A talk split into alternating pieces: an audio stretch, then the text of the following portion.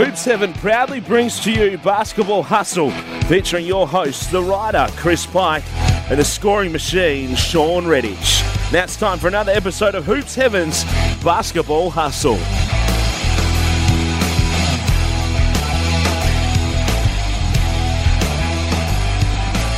Hello and welcome to another another off-season episode here of Hoops Heaven's Basketball Hustle. And as we keep saying, Sean, it might be the NBL off season, but there's an incredible amount of things for us to talk about. It's only been a couple of weeks since we have come together here, but the news has really racked up, and there's there's hot news that's that's hot off the wire right now as we record this. It's just been announced this morning as we're recording. The NBL's all-time greatest coach is now coming back to the league, and he's coming back to a club that we thought might not even be existing in the short term, but all of a sudden they've now got an incredible coach at, at the helm. There's been all sorts of player movements with retirements and players opting out of their contracts with clubs who we thought were locked in. We don't know what the future holds for Andrew Bogut. We don't know what the future holds for a lot of people. And the official free agency market opens up in just over a week's time as well. So things are really ramping up, Sean, and, and we're still potentially six months away from the season starting. So let's get straight into it. I'm Chris Pike, but the man you've all tuned in to listen to and get his thoughts from, the scoring machine, Sean Redhage. How do I find you once more? Yeah, Pike, getting busier and busier. It seems mm. like uh, things are getting uh, back somewhat back to normal here in WA. Obviously, the restrictions even eased. You know, be able to have uh, parents at at the uh, youth basketball games, and uh, pretty soon thirty thousand people at Optus Stadium. So uh, mm-hmm. we're we're getting closer to normality, which is great to see.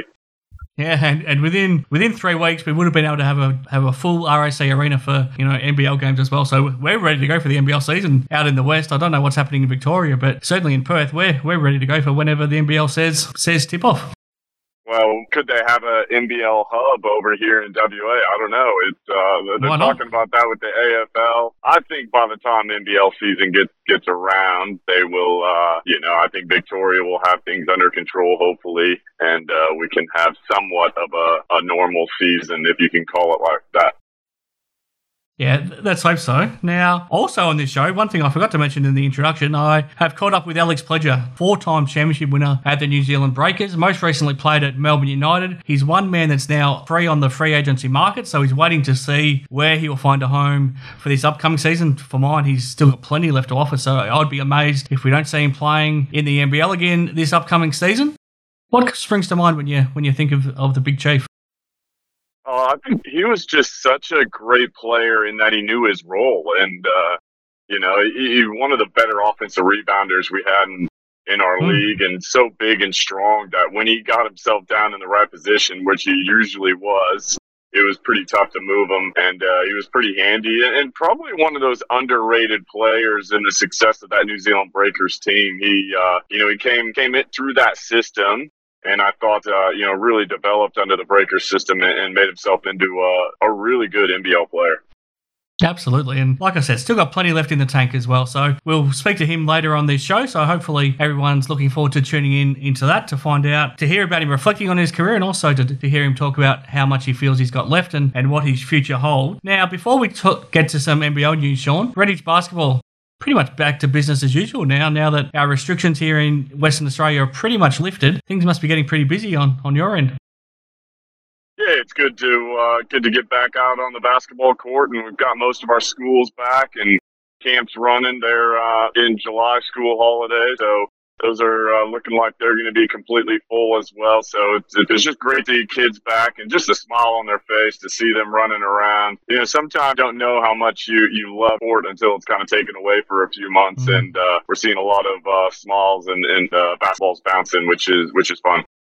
Absolutely. Is that something you have noticed a, a, lot? How have your the kids that you've coached? How have they come back to basketball? Are they just so excited after you know three or four months of having it taken away from them. Are they just just chomping at the bit to get back back out there? They are, you know, as soon as they come through the school gates or through the basketball stadium doors, they're, they're running onto the court, and you kind of just kind of feel like finally the, the shackles have been taken off, and they're allowed to uh, to play sport and be a kid uh, as as you should at that age. So it's been been been fun to see and, and interesting as well, just to see how much kids are enjoying it, and uh, hopefully, hopefully it can stay like this. Yeah, let, us hope so. Now, let's move on to the NBL news because we've got a lot to run through, Sean. Um, let's start with the hottest and most recent news. Brian Goorjian, six time championship winning coach in the NBL, six time coach of the year. He's coached 735 games in the league. He's spent the last decade over in China, where he's continued to build, build his career legacy. But he's now back to the league and back at the Hawks. It's a it's a, an amazing turn of events. How surprised were you when you heard the news confirmed? Well, the, the, interesting thing is, is Brian Goorjian's been rumored to a lot of jobs over the mm-hmm. years. Um, you know, I've heard from people, oh, it's a sure thing, um, and then they go and hire someone else. So when I heard that initial, I was a bit skeptical. Probably also because you know Illawarra Hawks obviously getting new ownership.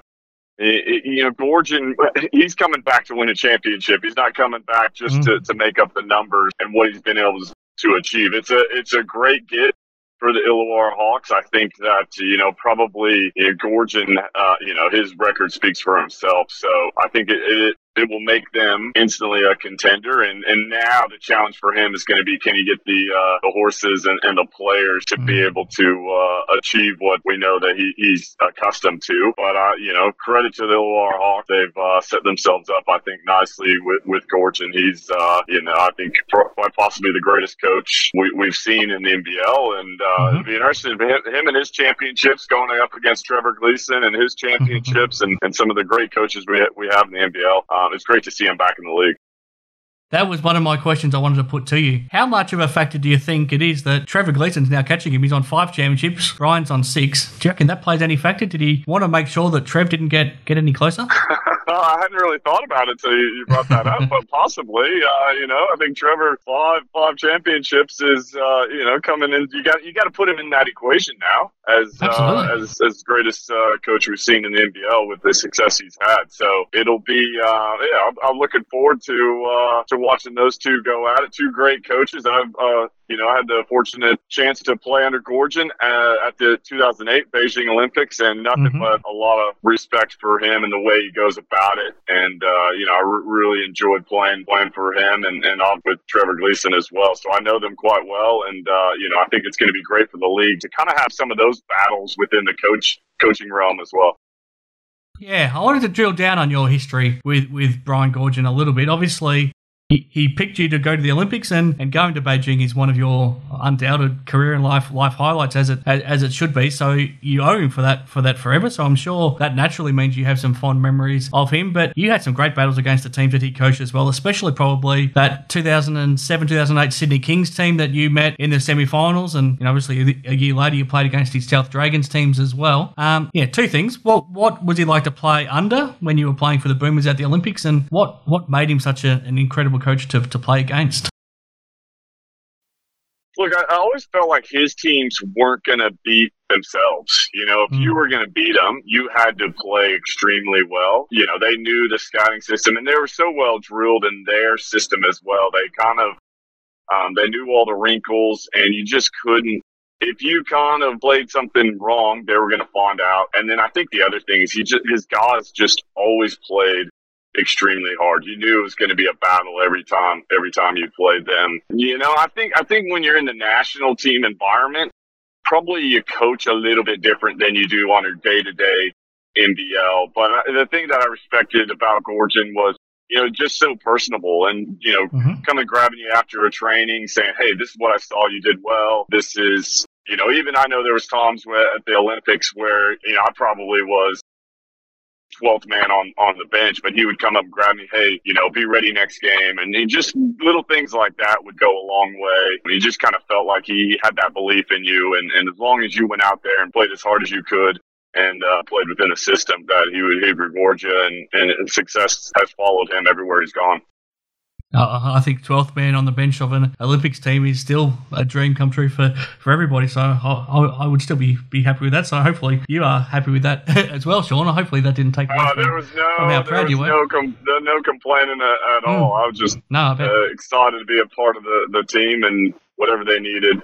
Um, I think when you get to that level, there's you throw your ego out the window, and yeah, you're just yeah. uh, you're trying to compete for, for your country and, and, trying to do the best you can and, and, and play your role. So I think um, it was uh, it, it, was a special uh, moment in, in my career for sure. You mentioned it before, but if you were a free agent player right now and you probably hadn't seriously considered going to the Hawks because of all of the upheaval that you'd heard about, all of a sudden with Brian Goorjian as their coach, do they become a, a hot a hot property for, for potential free agents to want to want to go and play for?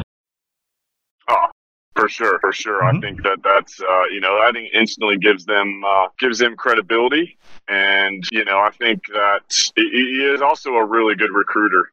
you know, yep, even yep. got Glenn Saville to leave Illawarra to go to yeah. Sydney. So it will be, uh, you know, I think, you, and the thing I think that's probably good about it as well. He's always kind of felt kept his his eye on the NBL from what I know. Even when I got injured in what was it 2011 he was over in yep. china. He reached out and just kind of oh, connected wow. with me. So i so i know that he's still involved and, and, keeps his eye out on the nbl you know he's got a long affiliation with it. So he'll know the guys he wants to go after. And uh, yeah, and the other thing i think it's important timing wise because it's before mm-hmm. the uh the other free agency comes you know i'm sure. So i'm sure he's talking to every agent out there seeing who's available what what's going on. So you know be a number of guys. I'd imagine uh cam gliddon would be one of the guy that might be uh, tops on his list.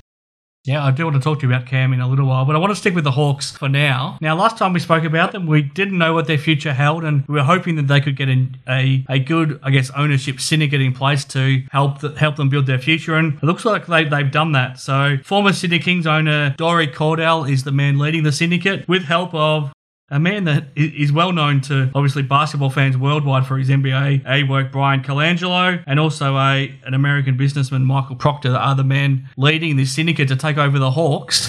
And we'll have to get used to that because no longer are they the Illawarra Hawks, but they are just known as the Hawks, and they want to, I guess, take in. They want to make Canberra their own. They want to make Newcastle their own. They want to make Illawarra their own to try to, I guess, expand their horizons. Firstly, on the ownership, do you think these this syndicate seems like it's the, the right fit? Look, I think I think there was quite a bit of interest. Uh, um, you know, I, I think the NBL would have done their due diligence on on the different ownership group that were coming in, but obviously with Colangelo and his ability to probably attract a, a lot of interest from the USA and also his experience at, at the NBA, I think it gives that uh, the Hawks ownership group and team a lot of backing right there and professionalism. So I think it's great. Uh, you know, we're seeing that trend in the NBL now where you're getting a lot of uh, American businessmen mm-hmm. or ex NBA players that yeah. want to be involved and probably don't have a billion dollars buy an NBA team. So they're coming over here and, and seeing how great the league is. Uh, you know, I think it's a, a sign of uh, where the NBL is at and how far we've come over the last few years.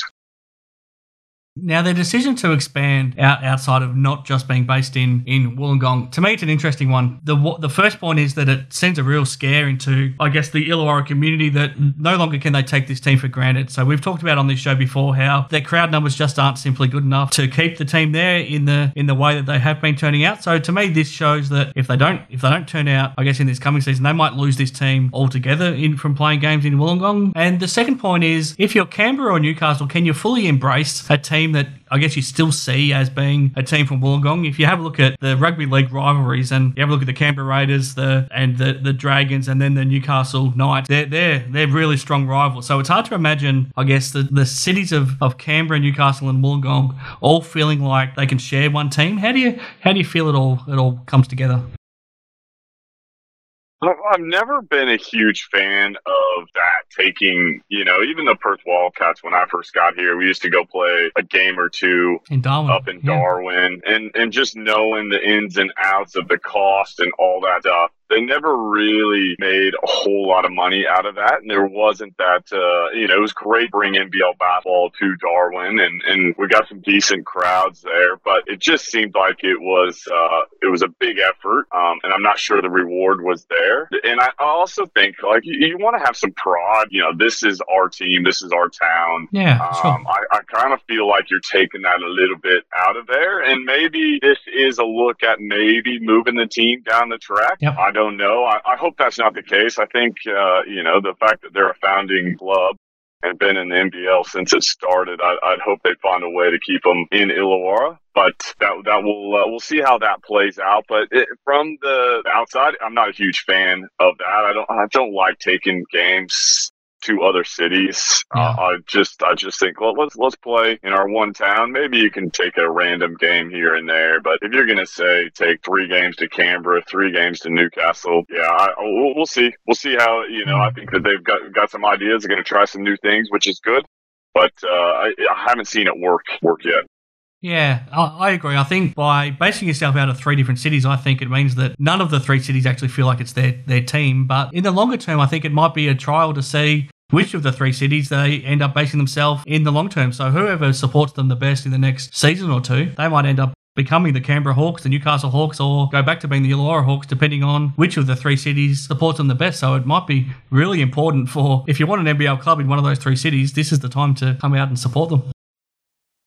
Yeah, it's a good point. I mean, I played the Sydney Kings in in Canberra. Didn't Mhm. get a great crowd there. You know, I played against the Newcastle when I first came into the league. Cowboys, the the yeah. crowd, the crowds weren't great then either. So I guess they're kind of all in that same boat. So you might be right. Whoever gets out and supports them the best, Mm. um, it's kind of a pitch to uh, to secure a team for the following season, possibly. Okay, let's move on up the up the freeway a little bit to Sydney. A lot's been happening at the at the Sydney Kings. Let's start with the news that I guess you are most familiar with: the retirement of Kevin Lisch. Caught caught some of us by surprise. I think he, he looked like he was just warming up by the end of this past NBL season. Had a had a terrific grand final series and after after injury, but I guess the the wear on his body over the last decade. The fact that he's got four four kids at home, the unknown of I guess, I guess what's happening moving forward thanks to thanks to COVID nineteen and, and everything meant that he felt the time was right. Did his decision to retire catch you by surprise a little bit? Yeah, it did actually. Uh, Hmm. You know, I knew he had some injuries over the year, and uh, and obviously didn't play a whole lot this last season. But the fact that he played in the grand final and and looked like he was moving pretty Hmm. well, and I thought you know still had at least another two three years in him. Uh, you know, I, I was coaching, came out and saw the news that uh, that he retired, and, and gave him a call straight away just to see how he was going, and he seemed okay with it. I think you know sometimes when you finally make that announcement and it's finalized, um, it can be a little bit tough. I think, you know, once the season starts back up, that'll be the toughest. But for him, it was just, you know, a physical thing. He just, uh, you know, with his, with his ankle, um, and the surgery he had, it was going to be tough to come back. And I think the, uh, you know, probably long term, probably the smart move, but uh, big Mhm. loss for NBL basketball and the Sydney Kings. Uh, you know, I think Kevin Lisch, we, we, we talked to Cam Gliddon, said Kevin Lisch in his prime was one of the best players he, Yeah. he's ever had to play against. So I think that's a, a sign of respect. I, I know for me, just a tremendous teammate. I'd take Kevin Lisch on my team any day he'd be one of my first picks. So, you know, it was just a, a lot of respect for him on the court, off the court, and, and, and the way he went about it. I think he can be, you know, he can, he can hit the pillow, pillow at night and, and be proud of what he's accomplished throughout his career. And, uh, he's done some incredible things, including two MVPs, Mhm. championships, and just being an all around great player. Yeah, for sure. And let's hope that we can catch up with him in the coming weeks here on Hoops Heaven's Basketball Hustle too, because hearing hearing you and, and Kev catch up for our show, I think would be would be terrific for our listeners. So we'll make sure we, we make that happen pretty soon. Now, sticking with the Sydney Kings, Andrew Bogut has also opted out of his deal with the with the Kings, and I guess we wait and see what his immediate future holds. To me, I think he sit, he sits out this upcoming NBL season, and then you know somewhere towards the middle of next year, he starts to ramp up his preparations to get ready for the Olympics and potentially his swan song. That's that's to me what looks like the likely path for him. What do you think he'll do, and how big of a blow is it for the Kings to to not have have him to to bank on? Well, you know, I mentioned I thought the Kings team this last year might have been the most talented team I, I've seen Mm. take an NBL court. Now they've lost Andrew Bogut, they've lost Kevin Lisch, Casper Ware is opted out, Yep. Xavier Cooks is gone. Yep. you know, they're that's four. Their uh, their starting five has uh, has left, uh, and and all accounts, Andrew Bogut had actually put his house up for sale in Mhm. Sydney as well. So I, I don't think it's likely he'll come back to the Sydney Kings, um, which I actually thought was interesting, considering it was. You know, there was talk he was going to have ownership in the club, and uh, you know, I kind of thought if he was going to keep playing, so maybe he's thinking. You know, he did say he's had some interest over in the NBA. Maybe he wants to give that one more crack and then try and play in the Olympics. I, I hope he does play in the Olympics, but Yep. it'll Yep. be, uh, you know, he does have a connection with Goorjian. Mm-hmm. Um, and uh, you know, Illawarra is not too far down uh, down the road. So uh, could we see Andrew Bogut at the Illawarra Hawks? That would be that would be an interesting one as well. that would be that would be massive. So let's keep our eye out on that. We might start to get some of this news within the, the next week or so once free agency opens. Now, speaking of free agents, Cam Gliddon, we had a fascinating chat with him only a few weeks back, and he had just recommitted to the Brisbane Bullets, and he he spoke to us about how much he was looking forward to the chance to, I guess, redeem himself for the way last season went, and he had been putting the work in, and he seemed really motivated, and all the pieces seemed in place there for him to be getting ready for a strong season at the Bullets. I don't know what's changed since, but all of a sudden he's he's now no longer signed to the Brisbane Bullets. He's a free agent, and I think I think you wouldn't be doing your due diligence if you're not every single other NBL club and considering signing him.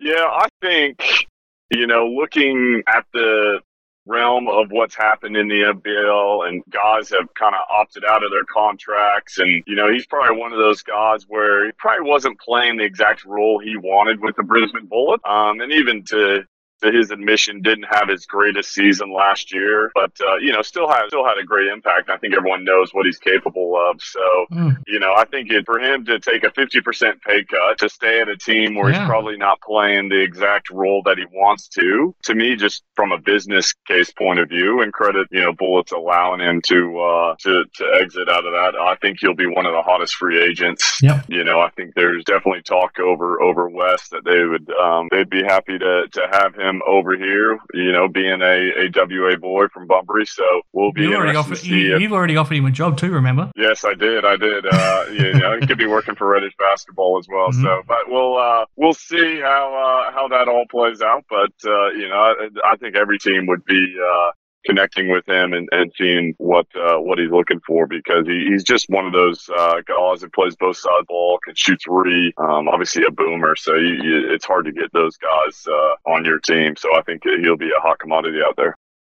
I also haven't had the chance to get your thoughts on Bryce Cotton recommitting to the Perth Wildcats as well. How huge was that? And the longer this goes on for, do you think the chance of Nick Kay re signing as well gets better and better?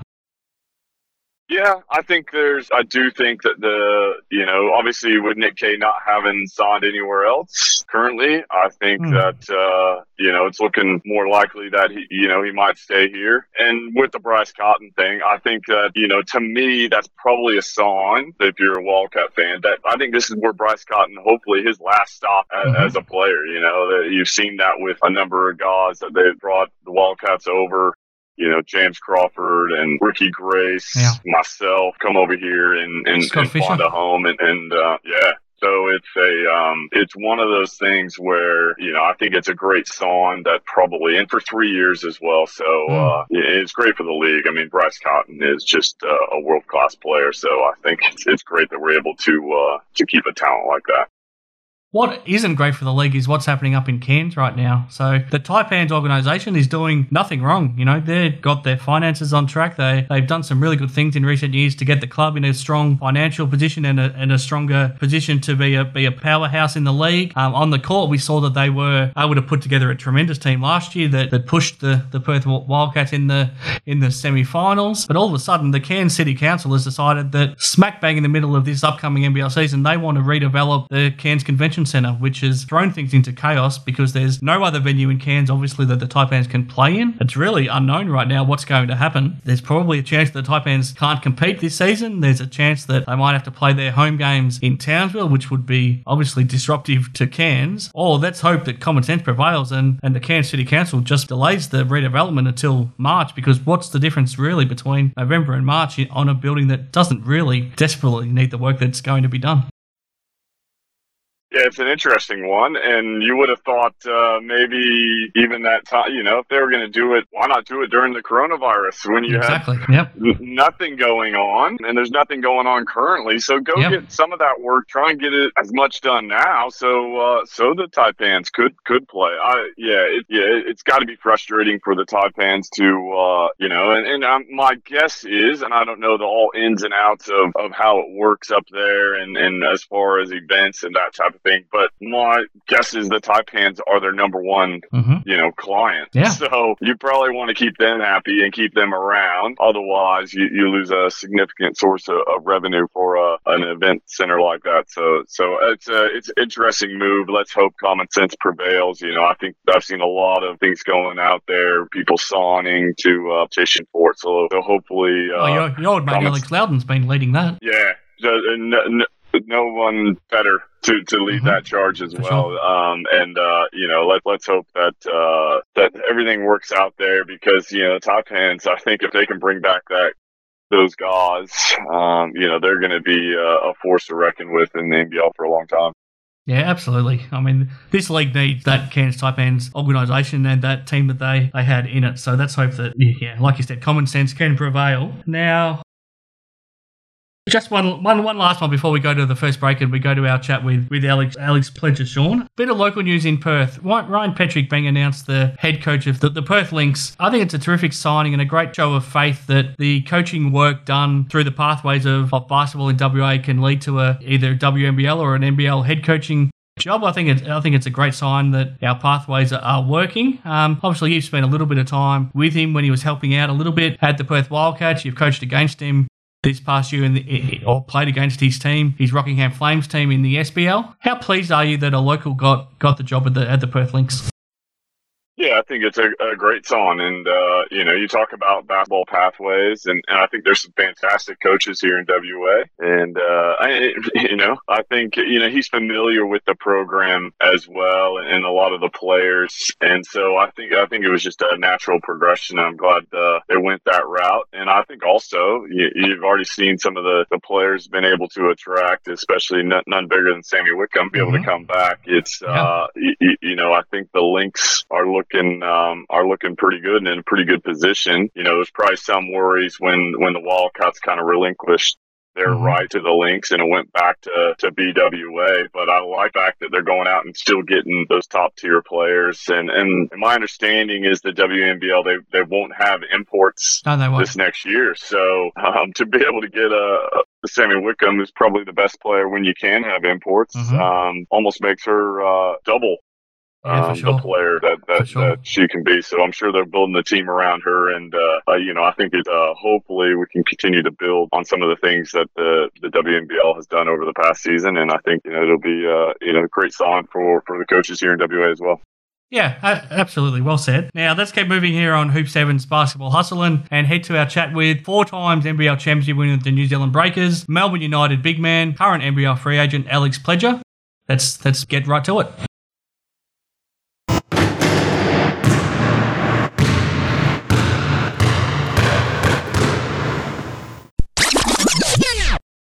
Okay, back here on Hoops Heaven's Basketball Hustle, and one, one of my favourite NBL players now now has, has been happy enough to join us. He's he's had a tremendous career. If you have a look at look at it, almost 300 games now in the in the NBL, four-time championship winner at the at the New Zealand Breakers, and he's still pl- still playing an important role where he is now at Melbourne United. He does he's, he continues to be a mainstay of the the New Zealand Tall Blacks team. I assume he's proud of his NBL and basketball career overall. So it's going to be fascinating to go through all of that with him here. And of course, my co-host Sean Redhage has a pretty long history with him as well, so we can can touch on that at some point as well. But that's enough from me. Alex, thanks for joining us. And how do we find you during this this strange time time in the world? Yeah, um, thank you, thank you for having me. Um, yeah, it's yeah, it's just whenever you look at your phone or turn on the TV, there's always seems to be some sort of depressing news about something on it. um, but um, but yeah, just overall, you know, I feel pretty fortunate that um that you know I've been able to kind of get through it relatively unscathed, and um and yeah, just, just considering all that's going on, um yeah, just feel feeling pretty fortunate. Well, it's been what's it been? It's been three and a half, almost four months since you. Oh, what three and a half months now since your NBL season finished at Melbourne United. Um, you've stayed in Melbourne in that time since. What has life been like since it's been so heavily interrupted by everything going on thanks to COVID nineteen? Um, yeah, it's obviously, you know, we've kind of been following the. Obviously, I'm a New Zealander, so kind of been following the um, like like what they were doing over there in terms Yeah. of the obviously the kind of like the level of the restrictions and everything that were put in place were over there were a little bit tighter and you know there was a, a mm. month where they basically weren't allowed to leave the house um, yeah. so you know so that we kind of just i guess just for absolute safety just kind of followed that and only left the house when we when we need to made um, mm. fitness wise i've been doing what i can and the hallway with a resistance band and a foam roller. You can only you can only do so much when you have pretty limited equipment. So the mm. first couple of days when you know when all this kind of well not not when it's probably going to be a while before it completely goes away, but you know when we're allowed some restrictions are lifted and we're allowed to start um, you know, doing training again. The, the, first few days will be interesting on the body, but um, but um, but yeah, it'll um, but yeah, we just kind of you know tried to stay as safe as possible, and um, and yeah, only venture out if it was uh, absolutely necessary. When when it first all happened, and I guess you had a, a really brief window to try to get home to New Zealand, were you always going to stay in Melbourne, or did you consider getting back home, getting back home, and then I guess being stuck at home for, for I guess you just didn't know how long you would have been been stuck there for? Did did you consider heading back home? Um, yeah, we, I thought about it, but you know, I'd, I'd sign play in the Big V during the off season, yep. um, just locally here in Melbourne, and um, you know, at the time when kind of heavier restrictions were in place, it hadn't been officially cancelled. So, mm. um, and you know, with at that time, you know, nobody knew how quickly it was, whether it was going to get worse or whether it was going to improve quickly because nobody knew anything. So, yeah. you know, there were kind of questions about whether you go over there, will you be able to come back? And kind of nobody knew how long, you know, it was all going to last for. And I still don't think anyone does really. So, you know, you know, we just decided to stay put and um, just until there's a little bit more clarity with the whole situation and what you can and can't do around the world. So yeah, so yeah, I, I, thought about it, but um, but you know, just you know, I think ultimately staying put was a pretty good decision. Yeah, and are you, are you, still, you obviously still signed for Melbourne United for next season, so that was that was a big part of your decision to, to stay in Melbourne too. Uh, I'm I I'm off contract this upcoming. Oh, you're off contract. Sorry, sorry. Okay. yeah. um, well, there goes that question. I was I was going to ask the the whole pay cut situation, but obviously if you didn't have a contract, it didn't affect you. Um, yeah. Have you discussed have you have you started discussions with Melbourne United? Is I guess you'll wait and see if they come to you with an offer. But is your hope to come back to Melbourne United and play for, for Dino for another season?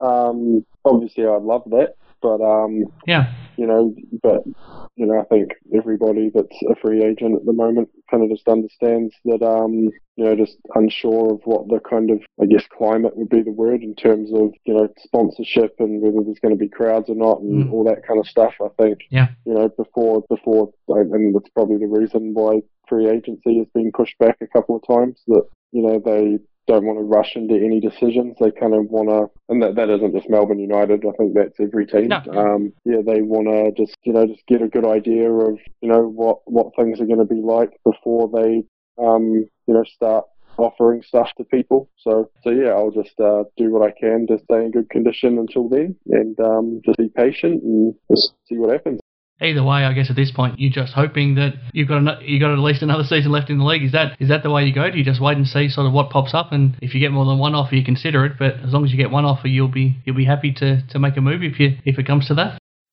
Yeah, I mean, I you know I've never I'd be just like most people, I think, will kind of just be, mm. you know, happy, just depending on the situation and all of that kind of stuff. You've got to, you know, there's a few things to consider when it comes to all that. But yeah, I'd be, yeah. I wouldn't, I wouldn't be again kind of playing anywhere really. Yeah, I've, I've had a, I've had a couple of, of really good discussions with Mika Vukona about about that time when he left the, the, New Zealand Breakers and how tough it was. But at the same time, I guess the way he was being talked about in the role he was offered it, he felt like he was left in, in no choice. But, you know, from the outside, I don't think anyone expected to ever see Mika play for any other club except the Breakers for the rest of his career. And I think you were in that same boat. I think all of us expected to see you play for the Breakers for your whole career. Probably Jay Ely was the same. When you reflect back now, how tough was it to leave the Breakers? And I, I don't think it was your decision to leave but how tough was it to, to break ties with the Breakers and end up playing for for another club and have to leave your, your home country?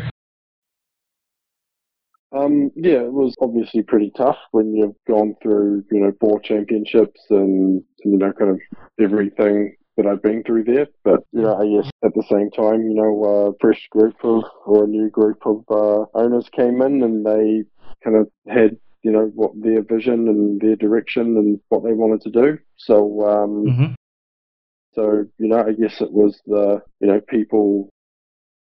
You know that, that old saying that you know basketball is, is a business. That I guess that was my Yeah. kind of after nine or ten years of however long I was there for. Um, Mm. was kind of kind of my first experience of kind of you know of that kind of quote being a reality. But um, but you know, um, yeah, I'm pretty grateful that um, obviously I'd played for Dean at the Breakers for three for three years when he was the head coach and he was the assistant for the first three or four that I was there and played under him uh, in the New Zealand domestic competition as well for a couple of Mhm. years. So so you know, I felt pretty fortunate that um, when that happened, he um, kind of threw me a lifeline, and Yeah. and yeah, I thought, and um, and yeah, I've I've loved the two years that I've been here so far. I guess once you get into a basketball club, there's probably not a lot of massive differences, but I'm sure from living to Auckland to living in Melbourne is a is a big difference. What have you noticed? What's the what's the major differences you've noticed between living not only from city to city, but you've you've had to change country to country? Yeah, I guess it's just like you said, it's not too different. There are kind of I guess little things about how, in terms of just off the court, how things operate. Mm. But honestly, it, it didn't feel too different. Like I, I knew a few guys on the team already, and, and obviously I'd, as I just mentioned, I'd played for Dean for a long time. So um, you know, I guess a lot of it felt more just felt more familiar than it did different. You know, if I went to uh, I don't know, just one one of the other teams where I'd never never met, well not met, but never really spoken with that coach before, never played with any of those Yeah. players. Um, you know, it would have been um, a little bit different, but you know, I guess I was, I guess I'm a little bit lucky that several of the coaches in the NBL at the moment are former Breakers coaches, and I just Yeah, happened to yeah. play for one of them again. So, um, so yeah, it was um, a little bit different, but honestly, it kind of felt, you know, it was it was a pretty pretty easy kind of kind of transition. Just yeah, outside of a few a few things. Obviously, Australia again being an English speaking country, and basically, you know, you can fly to New Zealand quicker than you can fly to Perth from here. So it's um, Yeah. so um, so yeah, it wasn't. So yeah, it was. It didn't really feel too different at all. You know, New Zealand and Australia are Yeah. pretty pretty similar in the way they go about things. So um, yeah, it wasn't a, a huge shock to the system at all. Now, now, Alex, this has been an, an interesting time, and you're still living in Melbourne, where you're still under some restrictions. Now, how have you been able to pass your time? Because it's been it's been a long time now where you've been under some sort of restrictions. So you have, I'm sure you haven't been able to get back, get out on a basketball court, and I'm sure you're still not allowed to get out of your house a lot unless it's for for something, you know, something necessary. How are you passing your time with yourself and I think it's your fiance at the moment? Yeah, yeah. The at the at the very start of it, when kind of restrictions were at their kind of at their strictest, um, Hmm. we, we kind of weren't doing a whole lot of anything. And then Yeah. with um, you know the situation that we're in with.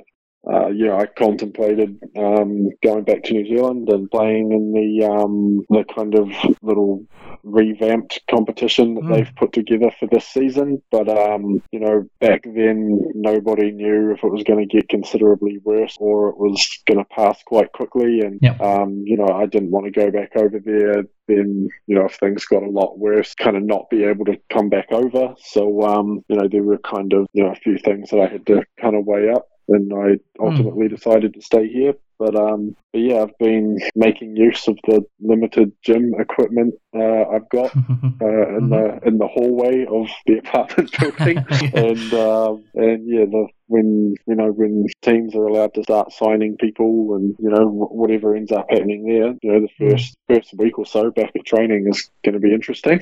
but um, have you yeah, touched the basketball at all? Uh, yeah, I've gone down to uh, there's a couple of just like parks and Okay. uh, schools and stuff that are around Yep, the area. So yeah, I have taken a ball down there to one of those and got a few shots up every so often. Sure. But yeah, it gets especially this time of year, it gets dark quite early and it's Mhm. cold Yeah. and wind, it's cold Yep, and yep. windy and um, yeah, a lot of a lot of air balls have been uh, blamed on the wind. So um, I've been trying to I've been trying to trying to do what I can, but it's been. Um, you probably yeah, can't dunk on those rings either, can you? Huh? You probably Oh, can't you dunk on can't. those rings either, can you? uh, you definitely can't hang on them. no, no. yeah, I'd hate, I'd hate to be that guy that ruins the uh, basketball hoop for a bunch of school kids. um, could the great positive out of this period for you ultimately be that it's a great chance to freshen up your body? Pretty much, well, for the last ten years, you've gone pretty much playing twelve months of the year of the year all, all round. With when you play NBL, you take in Tall Blacks commitments and you go back to playing in the New Zealand NBL. This is probably the longest period you've ever had without playing basketball. It's obviously not ideal, and you didn't choose it, but could it end up having some some positives? Yeah, I think so. Like like you just said, um, it's basically the first non-injury related kind of Mm. off season or kind of real time off I've had ever. So um, Yeah, yeah. so it's um so it has been yeah, I've been you know trying to do as much as I can to, to stay in uh, decent shape, but Mm. but yeah, it has at the same time it has been nice to kind of just relax a little bit and um, just not stress about basketball so much. Kind of just uh, let the body rest and you know let things heal up a little bit and Yeah. let things recover. And and yeah, it has you know from that point of view, it, it has been pretty nice. You know, I had a pretty pretty rough season last season with ankle Mm. surgery and then back issues kind of Yeah. over the second half of the season. So um, you know, getting you know having a little bit of time to kind of let those things just uh, sort themselves out a little bit. It has been has been pretty nice, even though the Mm. circumstances around Yeah. why it's happened obviously haven't been great. No, no. Um, we talked earlier about how how much pride you've got in those four championships that you've won with the Breakers, but is it are you equally as proud of everything that you achieved while playing for the Tall Blacks? How big of a part of, of your life is it, and how how big of a deal is it for you to always make yourself available to play play for your country? Yeah, it's always it's always been um, big honour to represent New Zealand. You know, I've been been a part of some some pretty special moments throughout the um, uh, throughout the years. Um, you know, probably even though it was kind of early um, in my international career, um, you know, beating Australia. Sorry to bring that up. In the um, no, no, it's all fine. the, the 2000 the 2009 World Cup qualifying series. Um, you know, I think um, up until you know earlier this year when the Tall Blacks beat the Boomers in Brisbane a few months Mm. back. Um, Yep.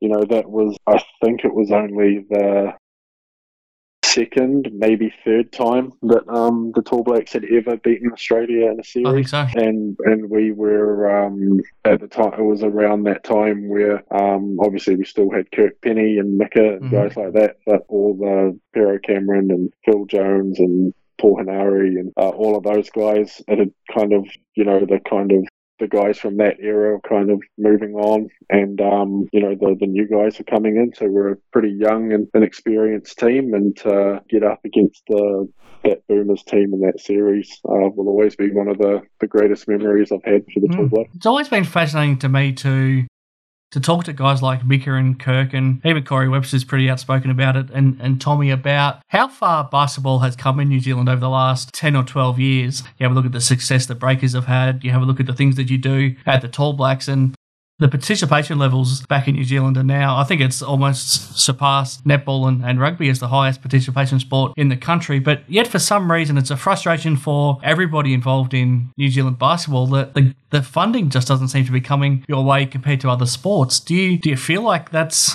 you, you're constantly hitting your head against a brick wall back back home because the support isn't sort of matching the, the amount of success that you're you're having as a as a country on the basketball court?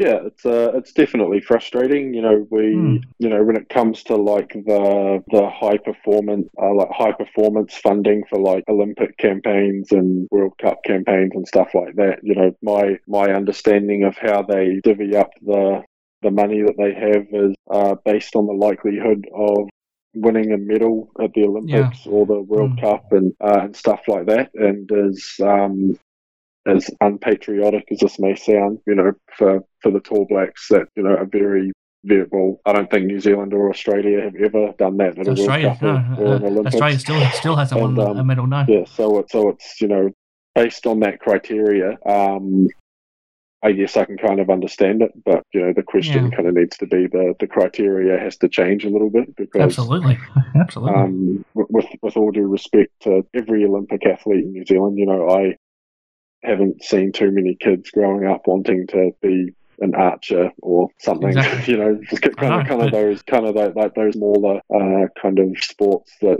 you know get a lot of funding because they have a couple of people that uh, compete well at the Olympics. So um, well, yeah, exactly. Whereas so- Steven, someone like Yeah. Steven Adams would be now getting close to a, a Dan Carter type of level, wouldn't he? Yeah, you know, he's, you know, probably the most, you know, and like what you mentioned earlier about uh, the Breakers and the Tall Blacks, you know, he's also been a pretty major reason um, For sure. why basketball has increased in popularity as well. And um, yeah, it's kind of, it's, it, it seems around the same time every year they do what they do, and then every basketball player in the country voices their displeasure on social media somewhere. Yeah. It's kind of, yeah, it's kind of just have it saved from the same date every year almost. but um, but Yeah. yeah. I mean, we've you know, I'm I'm not sure what else we can do really. We've Yeah. you know the we formed well consistently on the world stage. We're one of the Mhm. unfortunately that uh, streak ended this year, but uh, at last year's World Cup. But we Yep, were one yep. of the I think we were one of four or five countries in the whole world that had got to the second round of the World Cup uh, since 2002. Yeah, and, and you- and you Um, so, you were know, in the, oh, you were in the group of death, and you almost got out of it. You almost did make it. Yeah, so we formed pretty well, consistently pretty well on the world stage, and and yeah, I guess you know everything that can possibly said has been said. I think we just have Yeah, to hope one of these days they change their mind. Yeah, yeah. Um, I think it's come up again more recently when the NBL didn't receive any funding for this upcoming season that they've been able to get up and going. Now that it is up and going, have you been able to catch any of it, and what have you made of it? Um, yeah, they have a kind of like league pass type thing that Mhm. um that uh, is available worldwide. Um, that lets you wa- uh, watch every game live. Yeah. If you if you if you don't live in New Zealand or don't have Sky TV in Yep. New Zealand, and um, and yeah, I watched a couple of games the other night, and it, yeah, it's a great competition, especially with the the restrictions around crowds and stuff being lifted in New Zealand just a couple of days before it started. So yeah, it's, it's good to you know hear a bit of noise in there when you're watching as well. And you know the teams you know they they had a draft in the way they set it out. You know it seems that the talent is pretty um evenly distributed. Um and they you know quite a few teams have had guys that were kind of just coming out of quarantine and then you know playing the next day without any trainings and some guys Mm. have been nursing injuries and stuff like that. So um, they're a week into it. I think the second week start today actually. And um, so it's kind of you know it's kind of hard to get a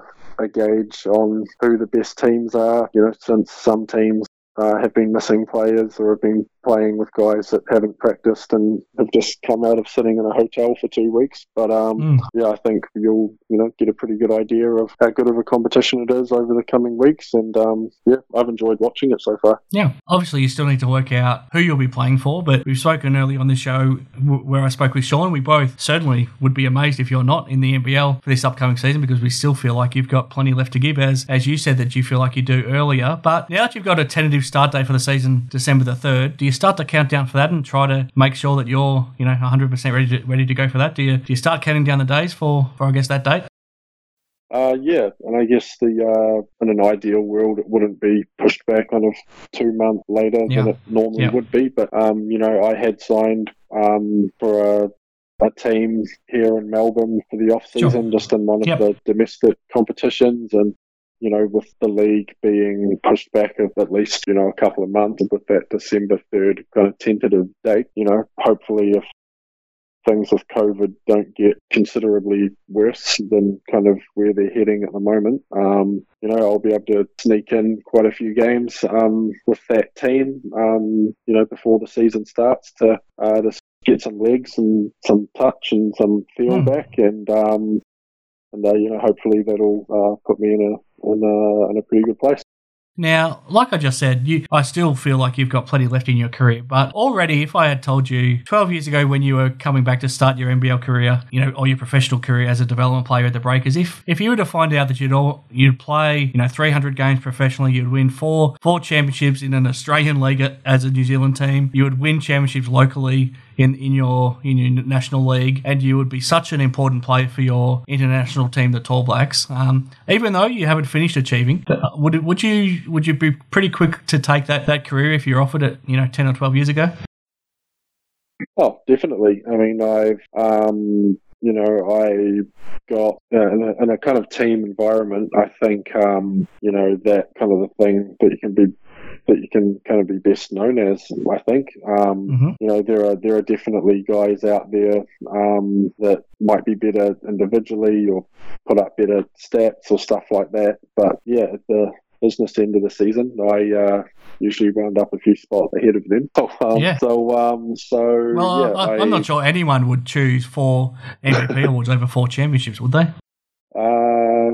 I'd be surprised if they did anyway. I think, but but, yeah, uh, but yeah, yeah, like because I and I think it was in 2011 I won um, league MVP of the yep. New Zealand NBL, mm-hmm. and um, and we lost, and you know we I think we'd won 10 of 11 games heading into the semi final. Um, the team that we were playing in the semi final, we'd beaten them on the road, like at their mm. place, by about 25, like two or three weeks before, set us in the semi final. And, you know, being called out into the middle of the court to receive an MVP award when you um, you know when you just get knocked out of the semi final and oh, don't have a yeah. chance to win it. Um, yeah, that uh, I quickly ran out there you know, took mm. a stupid photo, then ran off the court, and um, and um, and yeah, it wasn't a it wasn't a great feeling, and um, and yeah, I've always ever ever since then, I've always you know I've never really thought that individual awards are that um, are, are that important, but you know the feeling of winning a championship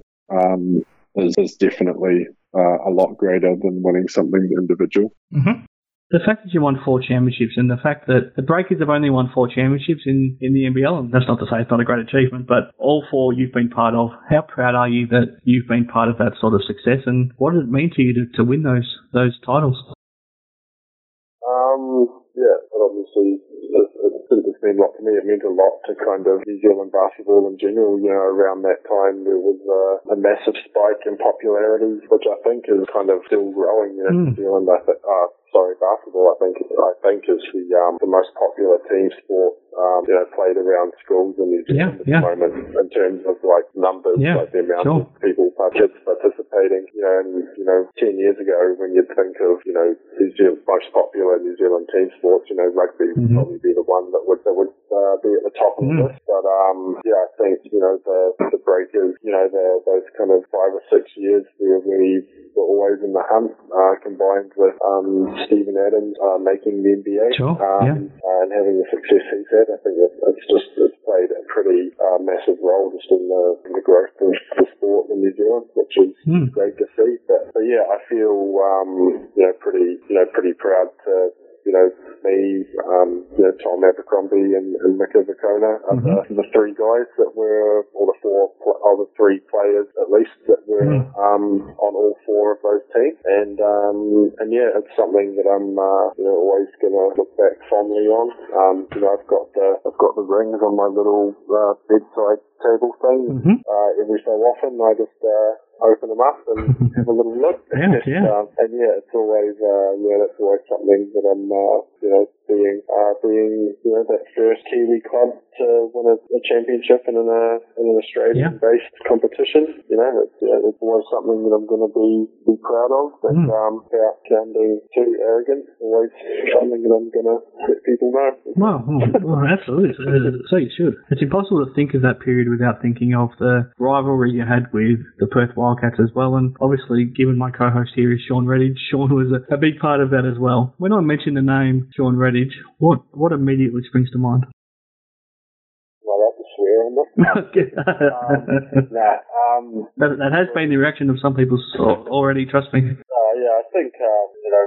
Uh, like honestly, like off the court, um, I don't really know him at all. Mm-hmm. But um, um, you know, Jared Kinney played in Perth for a couple of Hmm. years, and quite a few years back, a Kiwi guy named pretty good friends with named Jeremiah Trueman. No, I, I, I, I know, I know Jeremiah well. Yeah. Yeah, yeah, played for the for the Wildcats as well. So you know, based off of what those guys have told me, you know, off the court he's a pretty good guy, but in terms of on the court, I think he's just, I think he's just, he's he's one of those guys, kind of like a Mika. Like Mhm. uh, if he plays for your team, you love him, but if he isn't on your team, Hmm. you don't like him. Sure. Absolutely. You know, and, and I guess that's just, you know, he was obviously, uh, you know, one of the best players throughout the league and, you know, the decade or so that he played, you know, Hmm. looking back, looking at the career that he had, the, the, you know, the, you know, the old break, the old breakers, owners and, you know, coaches back in the day are probably spewing that they let him go as quickly Yeah, as yeah. But um, but yeah, he was he was obviously a, a phenomenal player.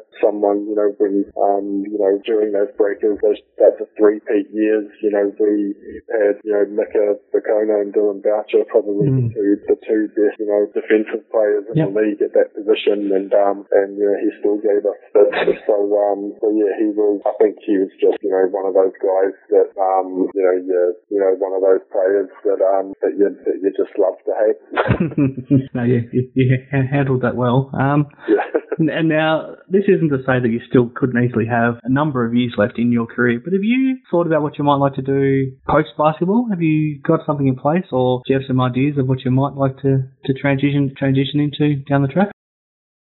Um, yeah, I mean, I still, I think I still have um, a few years left. For sure, But, yeah. You know, when I when I was in uh, in the US, uh, I was studying sports management, and um, uh, I didn't grad like as I mentioned, I transferred, and you know, between schools, so some things transfer and some things don't, Hmm. and all of that sort of stuff. So, um, you know, I didn't completely get my degree over there. Um, and you know, it's something that I've been looking into, but just Hmm. Um, just haven't got around to Yeah, yeah, yeah. after after which sound pretty bad considering that was 11 years ago. but uh, just thinking about it in my head, but yeah, Hmm. you know, there's a few fields that I don't think anyone truly 100% do, like knows what they want to do. Mhm. Um, you know, kind of something in that sort of field. Um, just something I've had, always had an interest in. Yep. Um, yeah, something um, you know, I like pursue when that when that time comes. Now, the fact that you're seven feet one tall, I'm sure that your whole life you've copped comments about being being tall. What's the what's the most tiring comment that people make when when they they see you walk past? Obviously the the tiring thing isn't um actually the comments. Mhm. The tire, like the, the thing that kind of annoys me the most is like is like staring. Yeah, and then, yeah, and yeah, I can you, imagine. And, you, and, and then you catch someone doing it, Mhm. and they kind of look away, and like they weren't. Yep, yep. Or like you'll be standing in a line somewhere, kind of just in your own little world, not paying attention, and there's someone behind you, like you know, taking a sneaky selfie when you're looking the other way. And, yeah. and, and and stuff like that. So yeah, it's that you know, like I you know, I I honestly much prefer if people do come up and say something rather than just staring. Yeah, yeah, of course. But um, but yeah, I've been I'm 33 now, and I've been this tall since I was 18. So I've kind of yeah, so I've uh, yeah, so I've I've kind of heard all of them. yeah, I Um, bet. yeah, there's uh yeah, I've seen I've seen just on social media and stuff like that that uh, you know former NBA players and other tall people you know kind of comebacks and things that they say. Hmm? Uh, I've tried a few of them. I'm not uh, I'm not I'm not ballsy enough to try a kind of an, an, an infamous uh, Chamberlain one, but um Yeah. but um but yeah, it, it's not really uh, not really a thing that bothers me anymore. Okay. Yeah. Very good. Um, uh, been, been a been a great great time to just catch up with you, I guess, without the without the pressures of, of anything going on, and just being able to sort of reflect on your journey and you know talk about what you're up to now and what you're up to in the future and and everything. So it's, it's been been great for you to be so generous with your time and, and so open and, and honest about everything, pledge. So I've really really really enjoyed it. I've really enjoyed watching your your whole career and and like I said, there's there's every indication there's plenty of years left. So let's hope whether it's at Melbourne or wherever it is, we, we see you in the in the league next season and for plenty of years to come. But yeah, for now, thanks very much for joining us on the show, and I'm sure Sean will say hello to you next time he sees you. But thanks for your words, thanks for your words about him as well. But yeah, thanks very much for joining us. Cheers, guys. Thank you for having me.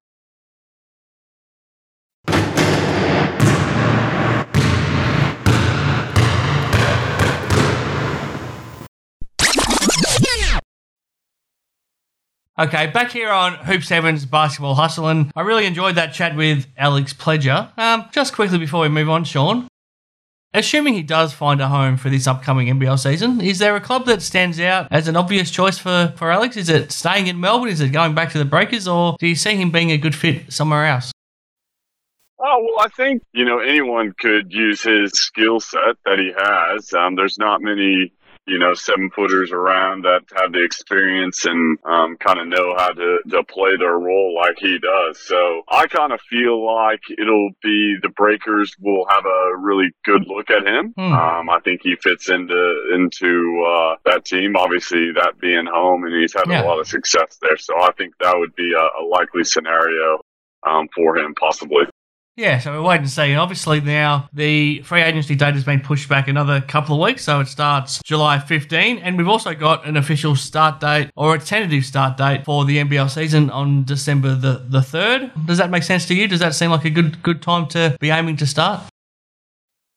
Yeah, I think they've obviously want the other uh, sporting codes to be finished up. They want to give themselves enough time to to make sure they can have everyone in the stadium, fans. Hopefully, I think mm. uh, it, I like the fact that they've kind of come out early and everyone can kind of plan around it. Uh, obviously, we know that things do change in this world quite rapidly mm-hmm. at the moment but uh, at least gives the teams a, a, bit of time to, to figure things out, and especially bringing in the imports back. Um, you know, international travel, and that's going to be a little bit more trickier than in the past as well. So we'll kind of see how that that all plays out. But I think I think it's the right move. It sounds like a, a good time to start, and you know, we tend to get a lot of fans the NBL over that kind of Christmas holiday period yeah. um, because people are looking for things to do. So it might not be a bad time to really kick off the season and get everyone uh, excited about basketball Yeah, yeah, totally agree. Um, a bit closer to home for you, Sean. You were planning on playing another state basketball league season with the Perry Lakes Hawks. Obviously, that was cancelled thanks to COVID 19, as all of the state league competitions across the, the country were. But Basketball WA has announced a replacement tournament, a West Coast Classic, which will run for, for 10 weeks and then have a, a weekend of, of finals with the top four teams playing. Will we see you gracing the courts again, or are you going to take a break in 2020?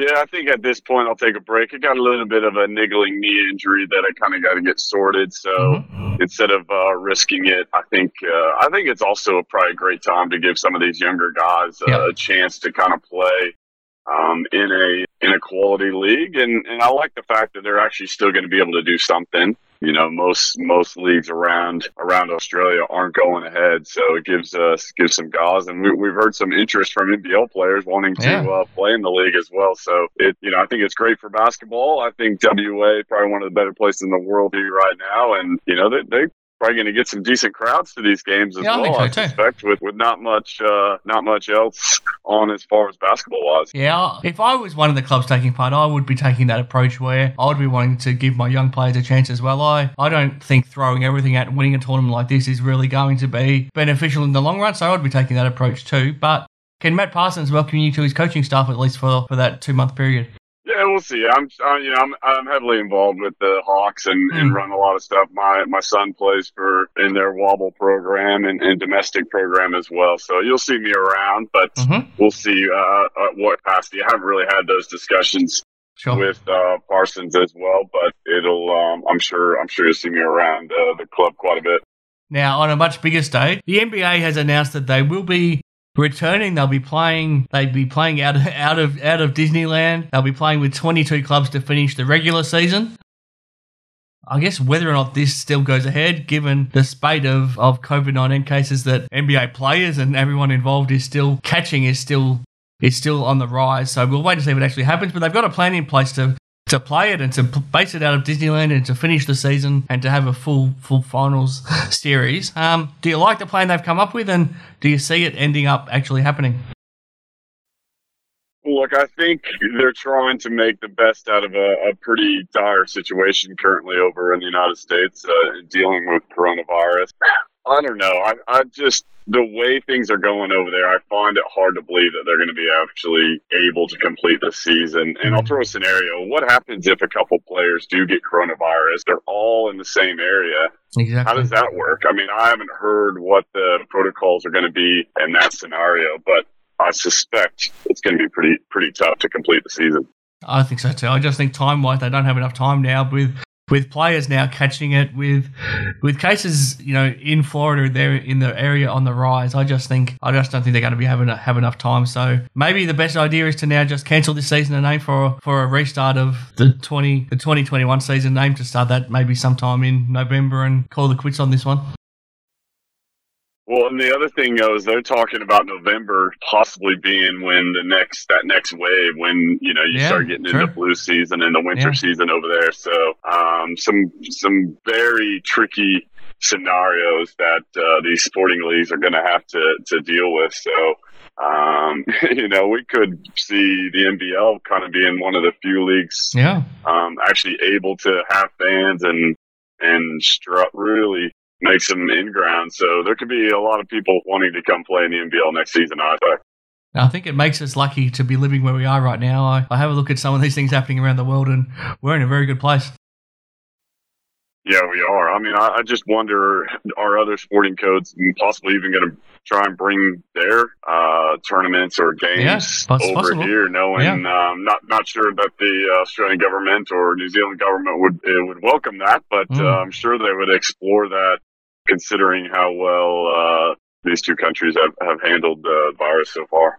Yeah, absolutely. Now, got some exciting news to announce as well, Sean. We our show here, Basketball Hustle, has been made possible throughout this last NBL season and now during the off season thanks to Hoops Heaven and and I've got some good news to announce that they have recommitted to continue supporting our show. And not only that, but they've got a brand new store that they've unveiled on Murray Street in- the in the Perth city. They through this COVID nineteen, it's allowed them to do some remodeling of the store. They, they've made the made the store look a lot cleaner. They've now got three months worth of new stock in, in the store as well, which you can go and check out. So there's some incredible sneakers, NBA gear, Nike gear, Jordan gear, Adidas gear.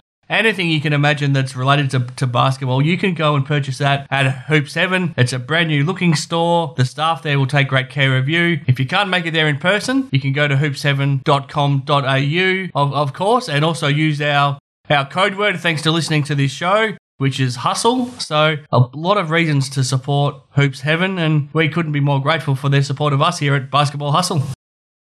Yeah, it is fantastic support for us. We really enjoyed doing the podcast this year, and you know, I'll just say another word about Hoops Heaven. You, Mhm. you know, they're really entrenched in the basketball community here in WA, especially. But you know, they, they have shoes that you can't get anywhere else. you, you know, Yeah. and, and if you're a tall guy like myself and you're looking for a size 15 sneakers, they have them. And uh, you know, the few times where I've ordered them online and, and haven't been able to get into the store, they've uh, arrived at my doorstep the very next day. So Mm. there's uh, lots to like about what they're able to provide, and uh, hopefully our listeners can go out and support them as they support us. Yeah, I've had similar similar experiences. There's been some stuff that I've ordered online too that's arrived arrived pretty much straight away. It's been incredible service. The the range of, of products online and in store is incredible. So please make sure you support Hoops Heaven. Now it's been a big show, Sean. It's been a pleasure to do a full episode again. Obviously, last time we caught up, we had a, a really good chat with Tim Coenraad, and that was enough for a full episode. But it's been good to to chat about basketball with you again. Um, we'll do it again shortly, and we've got some some good guests that I want to catch up with in this off season. Still, Kevin Lisch is one that, that's that's an obvious one. Conner Henry, I'd love to try to to chat to with, with you as well, and Brian Goorjian, I'd love to try to get on the line as well to to allow you to reminisce on your your past with him. So. Those are some names to spring to mind that during this off season I'd like to explore with you. But for for for now, I'll sign off. I'm Chris Pike. What can the scoring machine leave us with for for the, this show?